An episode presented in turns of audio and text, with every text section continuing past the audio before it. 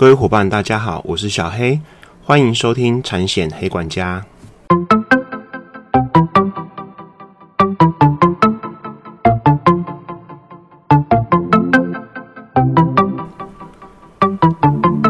产险黑管家可以透过所有通路上架收听，不管您是 iOS 系统或是 Android 系统的手机，请搜寻产险黑管家。小黑在 F B 也有成立粉丝专页 ，Podcast 新上架的集数会在上面公告，有空啊也会在上面写一写有关产险资讯的文章。如果大家有想要听的主题或是议题啊，也可以私讯粉专，我也会回复哦。大家可以在 F B 上面搜寻产险黑管家订阅追踪哦。一切还好吗，各位伙伴？最近啊，小黑遇到一些我觉得很狗屁倒灶的事啊，心情不是很平静。至于什么事啊，嗯，就不想再多说了。反正啊，黎明前的夜啊，是最黑的。不过啊，最近看完一本书，叫做《蛤蟆去看心理医生》的书啊，心情真的就好多了。这本书真的还不错看，可以推荐给大家。今天要跟大家各位伙伴分享的议题。小黑要先谢谢阿郎这位听众的留言。这位听众分享的留言如下：我是从第一集听到现在的听众，内容真的是充满干货，想请教小黑几个问题。旅中险的第三人体伤财损，个人责任险的第三人体伤财损，住家保险的第三人体伤财损，赔付的内容有什么差异吗？那可以麻烦你举一个案例，谢感谢。以上是他的留言。那小黑先谢谢您对我的认同，而且还是从第一集听到第二十七集哦。其实回想这一年多前开设这个频道啊，前几集的音质真是惨不忍睹啊。其实我本来有想过要重录啊，但是想看看这是一个很特别的开创过程，值得纪念，我就把前几集用原本的档案留下来了。如果你是从一年多以前就开始听而持续听下去的伙伴啊，小黑真的是很感动。一般来说啊，我们在听 podcast， 你如果前面几集听到呃这位 podcaster 的音质很差，你可能就不会想继续听下去了。哈哈哈，所以还由衷谢谢您的支持啊。那为了报答你呢，我今天就来聊聊你的疑问，也谢谢你让我知道说这一集我可能用这样子的方式呈现，看你是比较了解跟听得懂。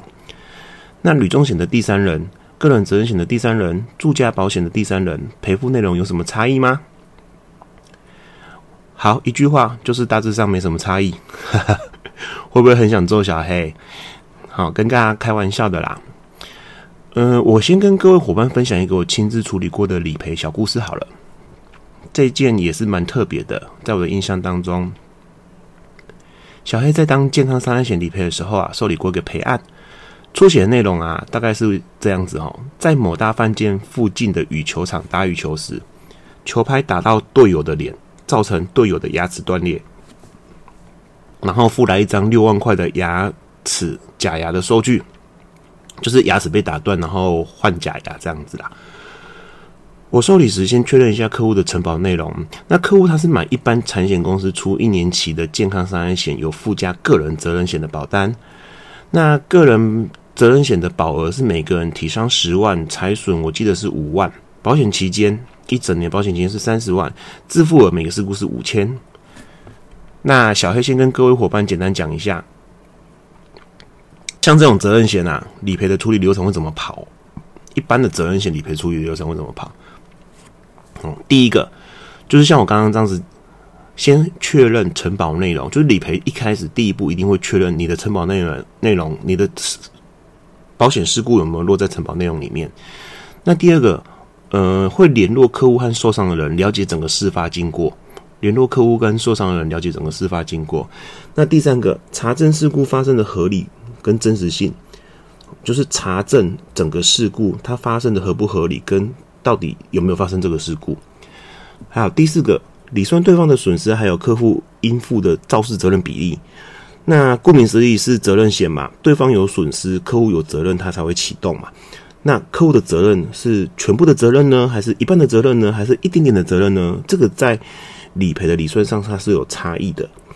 那第五个，与对方商讨理赔金额，跟对方达成共识。对方提供相关的资料，理赔人员经过理算，在乘上肇事责任比例之后，会跟对方大概。告知，就是说我们这件能处理到什么样的金额，那也要对方同意嘛，和解就是双方合意一致嘛。那第六个就是取得客户处理经过以及预计理赔金额的授权。责任险毕竟是被保险人来投保的，那经过被保险人同意，我们可以直接赔付给第三人。可是整个处理的过程跟金额，如果客户不参与的话，要让客户知道，因为毕竟保险是他买的嘛。那第七个，签订和解书哦，双方如果说金额跟条件都讲好了，那就可以签订和解书，哦，把这个事件的权利义务写写出来，然后第八个，在依和解书约定的期限内下款。整个流程在下款拨付出去就算完成了。那一般责任险的理赔流程大概会以上这几点。其实你们如果看产险公司，呃，比如说好公共意外责任保险啊，或者是车险的第三人责任险啊，或者是呃工程险里面的第三人啊，或者是呃雇主意外责任险，这些责任险险种原则上都是要有经过和解书的程序来做处理的。那流程大概就是以上这八点。那这一件啊，我打给客户时，客户的叙述是这样：他们是一群退休的专业人士哈，那固定每周一天会去山上的一间饭店的羽球场打羽球。那当天是二打二的厮杀，大家如果就看奥运有没有二打二的厮杀？那因为他同队的队友啊，面向他看他杀球，两个靠太近，他用力杀球拍。挥到打到队友的脸，造成队友当下喷鼻血，而且门牙立即断了一坑，喷了出去哦。你看那个力道可能真的蛮大的哦。那整个羽球拍的拍面跟那个球拍的那个骨架直接从他脸上打下去，然后打到牙齿。那后续他就立即带队友下山去看牙科。那小黑大致上了解整个经过时，觉得这个案子还真蛮少见的哦。那大家可以想象哈，像戴指引那种杀球的感觉哈，其实我觉得也没有说不可能。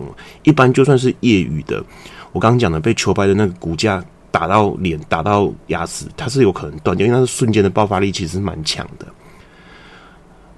那这件理赔的重点在于事故发生的真实性跟合理性。我刚刚讲过，一般来说，理赔会问当事者你们有没有报警。其实这边小黑要给各位伙伴一个观念齁，如果讲到保险契约讲条款，责任险的条款来说好了，一般来说，责任险的条款的理赔要件当中，除车险的责任险在共同条款有明确列出来之外，很多其实没有把需现警单位处理资料的相关证明文件写在理赔要件中。也就是说，保险公司不能说你没报警，所以我没有赔付的责任。重点在哪里？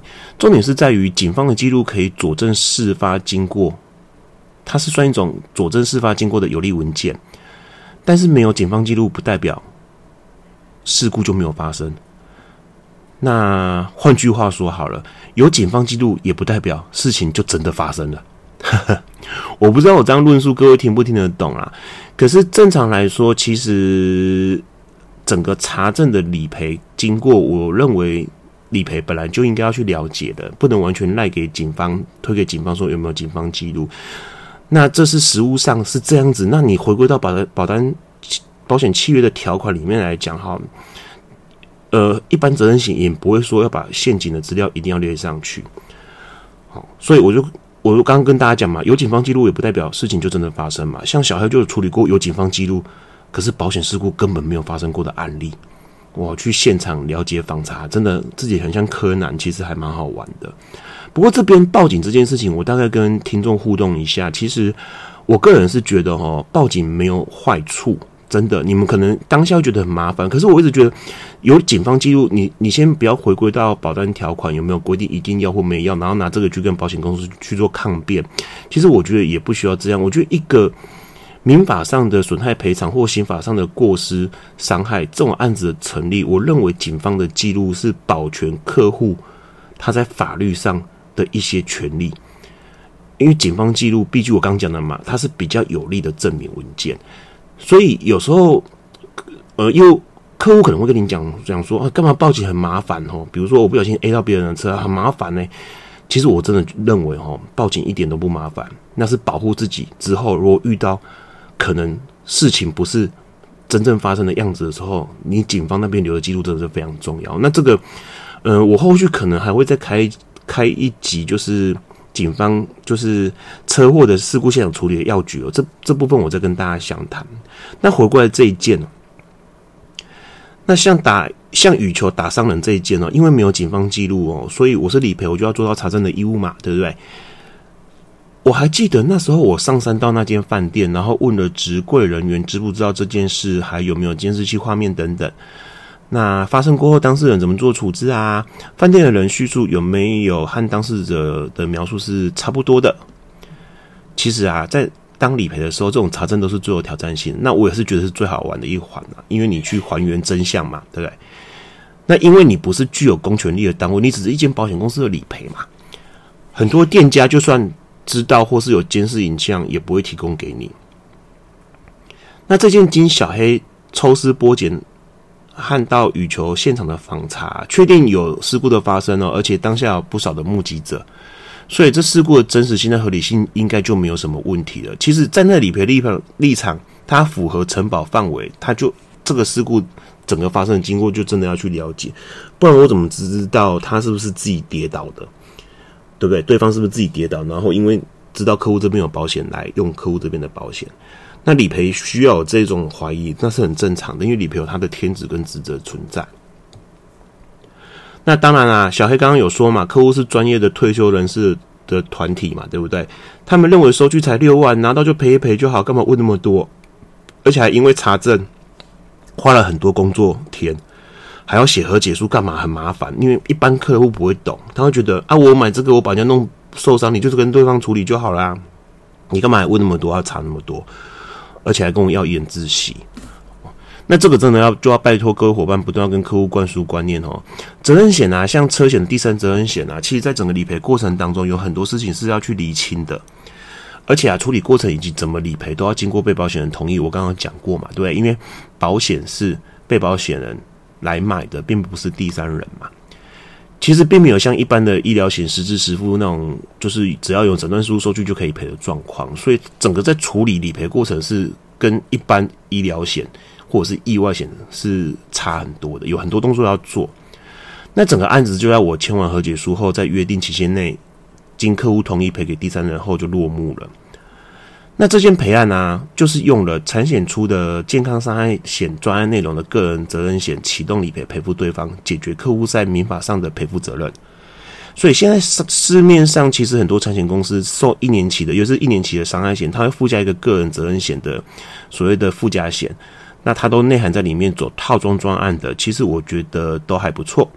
但大各位伙伴可以跟产险窗口确认一下。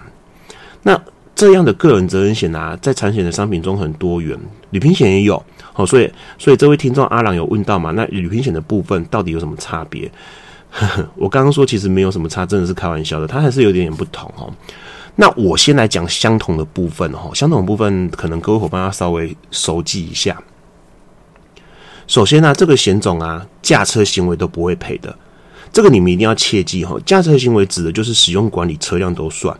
那所所谓这个驾车行为所定义的车，小黑告诉你们，保险公司车的定义都是依据公路法第二条定义为主，定义的车辆为主。那你们也不用再回去换看公路法了，我就直接跟更白话让你们了解哈，就是除了用人力脚、用人力踩踏那种脚踏车会赔之外，其他都不会。重点就是要用人力。原则上，你只要有电的那个，在个人责任险都是不会启动的，好，更别说最近很多没有牌照的呃电动电动机车，有没有电动脚踏车？其实我相信这一点，可能很多产险公司的理赔可能也不太分不太清楚哈。那这个不赔延伸的就是，比如说你驾驶飞行器啊，或者是船舶导致的损失也不会启动哦。所以小黑在前两集吧，我有讲一个租车保险那一块啊，其实它就是在。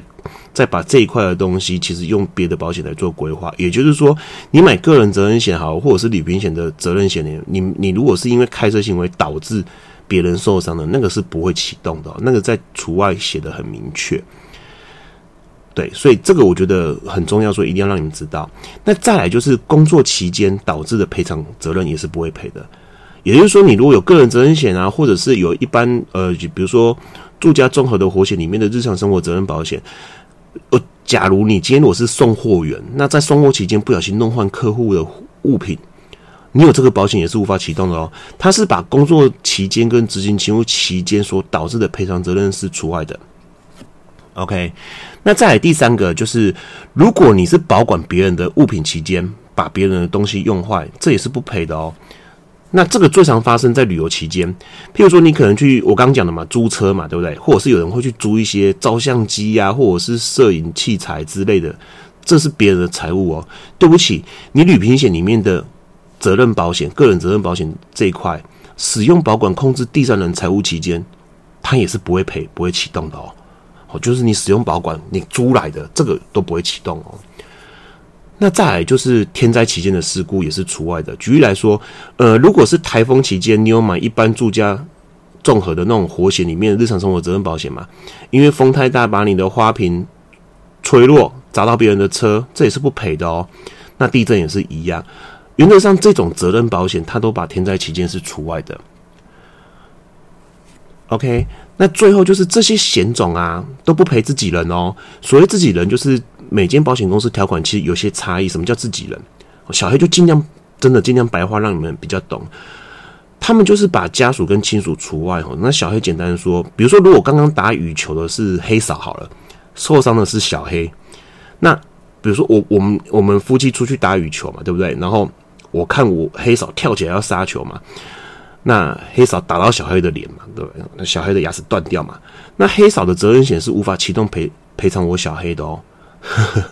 OK， 就是家属跟亲属之间的赔偿责任不是这一块的责任险的范畴里面。OK， 我我讲的这块责任险是很明确哦，就是个人刚刚讲的嘛，一年期的健康伤害险附加的个人责任险、旅行险的个人责任险，还有就是我们住宅。呃，住家的综合活险里面的日常生活责任保险，这个都是把家属跟亲属除外的哦。好，所以像刚刚小黑这个状况，我可能只能剩，我只可能只能剩打一一三家暴专线了。那关于这一点啊，你们可以自己跟产险公司的窗口确认，或者是去看一下条款这部分是怎么写的，因为每间保险公司写的有点不太一样。你们只要记得一个观念哦，呃，我在有一集。呃，就是夫妻车相撞那一集，欸、那一集我看大家的收听下载次数还蛮多的哦。第三人原则上会把你亲近的人除外，那要多亲近，那就要看每间保险公司怎么写，有的写家属，有的写亲属，那家属跟亲属它是有差异的哦。这个有空我再跟大家分享。那以上就是我认为个人责任险跟日常生活责任保险一些比较相同而且重要的地方。OK， 那、啊、大概有几项不同的嘞？刚讲相同嘛，现在跟大家分享一下不同的。不同地方有什么？第一个，被保险人。一般旅行险啊，或个人责任保险啊，被保险人定义就是列明在保险单上的保被保险人。OK， 可是如果是住家综合型的责任险，被保险人是列明被保险人和附加被保险人，对，他会多一个附加被保险人。那这一块大概就含住在这里跟你有永久共同生活为目的的家属，这个。的意思就是你不用列明在保单上就享有保障，就是那些附加被保险人，你不用每个把它写在保单上，他就享有保障哦。也就是说，你买一张等于买一家人的责任险，这种商品现在在市面上其实蛮热卖的哦。大家可以回想一下，几年前有个小孩戳破九十万影响的那个新闻，如果当初闯祸的小孩家长有买这种商品。这个案子就可以启动赔偿，但是小黑有看过各家关于附加被保险人的定义，每一家都有不同。我刚刚有提到了，有的写家属，有的写亲属，所以你们可能要再次做确认清楚，因为家属跟亲属的定义大小有差别。OK， 那再来第二个，自付额不同。通常啊，旅行险和个人责任险的内容，每一个事故的自付额大概都两千五到一万不等。也就是说，发生事故时，你有责任，对方损失你要负部分的责任，保险公司给付差额的部分，也就是理算出一个金额啊，扣掉保单条款约定的自付额，那个差额由我们保险公司出，也就是说你自己要负担一些费用。可是，一般住家综合型的这种日常生活责任保险，它是比较没有自付额的规范，所以在实务上它是比较好运用的。OK， 再来我要提醒一下各位伙伴哦。我们一般住宅活险及第二责任保险 ，OK， 我我现在讲的是住宅活险及第二责任保险，也有第三责任险的保障，但是它只保障因火灾、闪电、雷击、意外事故所致之冤凶、爆炸这几种事故造成邻居受伤或受损、财务受损才启动理赔。那一般的住宅活险及地震基本保险保跟保险公司在卖的住家综合型活险的日常生活责任保险比起来，范围小很多、哦。那么我不知道这边各位听众有没有听懂哈？一般房贷要买的那种住宅活险跟地震基本保险，对，它也有第三人，它没错，它有第三人，可是它第三人的保障的范围只局限在火灾、闪电雷击、意外事故所致之烟熏爆炸。这个四种事故，这几种事故它才会启动。我举个例好来讲好了，你今天如果家里真的发生火灾烧到隔壁了，对，这一块是可以启动的，对。可是你如果今天家里怎样水管破裂淹到隔壁了，对不对不起，这一块就没办法启动，因为它就不是在火灾、闪电雷击、意外事故所致之烟熏爆炸这几种事故造成的。所以我还是建议大家，如果你家里是只有买住宅活险及地震基本保险的话，你们其实可以真的在家买一些呃市面上商业型保险公司在卖的一些住宅综合活险这些东西哦，它里面都会有一些日常生活责任可以让你，有的是含在内啦，有的是你可以加买的、哦。那用这个来保障你一般日常生活上活险保保障跟责任上的不足。那最后啊，小 A 想要跟各位伙伴提一下责任保险啊。嗯、呃，在保险法跟保险学的领域跟观念来讲，它是比较属于消极的保险利益的概念。那什么叫消极的保险利益？其实简单说，就是你会因为保险事故发生而有保险利益的产生。像这种个的个人责任险呢、啊，我个人是认为啊，能多买多加强都不是坏事啦、啊，因为它只有保险金额的问题，不会有什么附保险的问题。哦、那当然，小黑不是不是保险法、保险学的专家，那可是这个概念我大概了解跟知道。那呃，比如说最近房地产在炒很炒很多附保险的问题嘛，对不对？那你买责任险这一块，它就不会因为东西存在你有利益，它是因为东西发生了，保险事故发生了，你才会有保险利益。所以我。你多买几张，其实我真的建议来讲不是坏事，而且像现在市面上这种险种，它不像车险有超额一千万张的额度，你买一张就可以完整规划，那每张大概都是两百万以内的额度。像我刚刚讲的嘛，那个人责任险，它刚刚提伤也才十万嘛，对不对？好，一般健康伤害险，所以如果可以的话，其实我觉得多买不是一件坏事，因为你如果遇到比较重大需要赔偿的事件啊，多张保单就可以启动，额度也会比较够。额度也比较会比较高 ，OK， 好啦，今天内容比较多，而且比较实务。那我真的尽量把用白话的方式把重点都归纳出来，而且这些重点都是小黑在十几年的职涯当中，有伙伴常常遇到不知道，或者是跟客人讲错，比如说驾车行为。好，有人你如果客户出去玩啊，然后租车或者是驾驾驶车辆发生，他说我有个人责任险，然后他还没出事故的时候问你，你跟他说啊，这有啊，这你反正人你就有责任，你就要赔人家啊，那你就死定了。好，比如说我刚举的前面几个，我觉得这个人责任险一个比较有一些比较重要的概念，一定要让你们讲嘛，有工作期间啊、驾车行为这些，因为这个是客人会问的。那客人在销售前你跟他讲错误资讯，他真的发生了，你是要赔几百万张的佣金出去，对不对？好，所以归纳出一些重点，让大家很清楚知道。那也希望这位阿郎啊，跟各位伙伴能听懂一些概念。今天的节目就先到这喽。保险找业务，专业有温度。这集的节目到这，希望大家有学到东西。我们下集见，拜拜。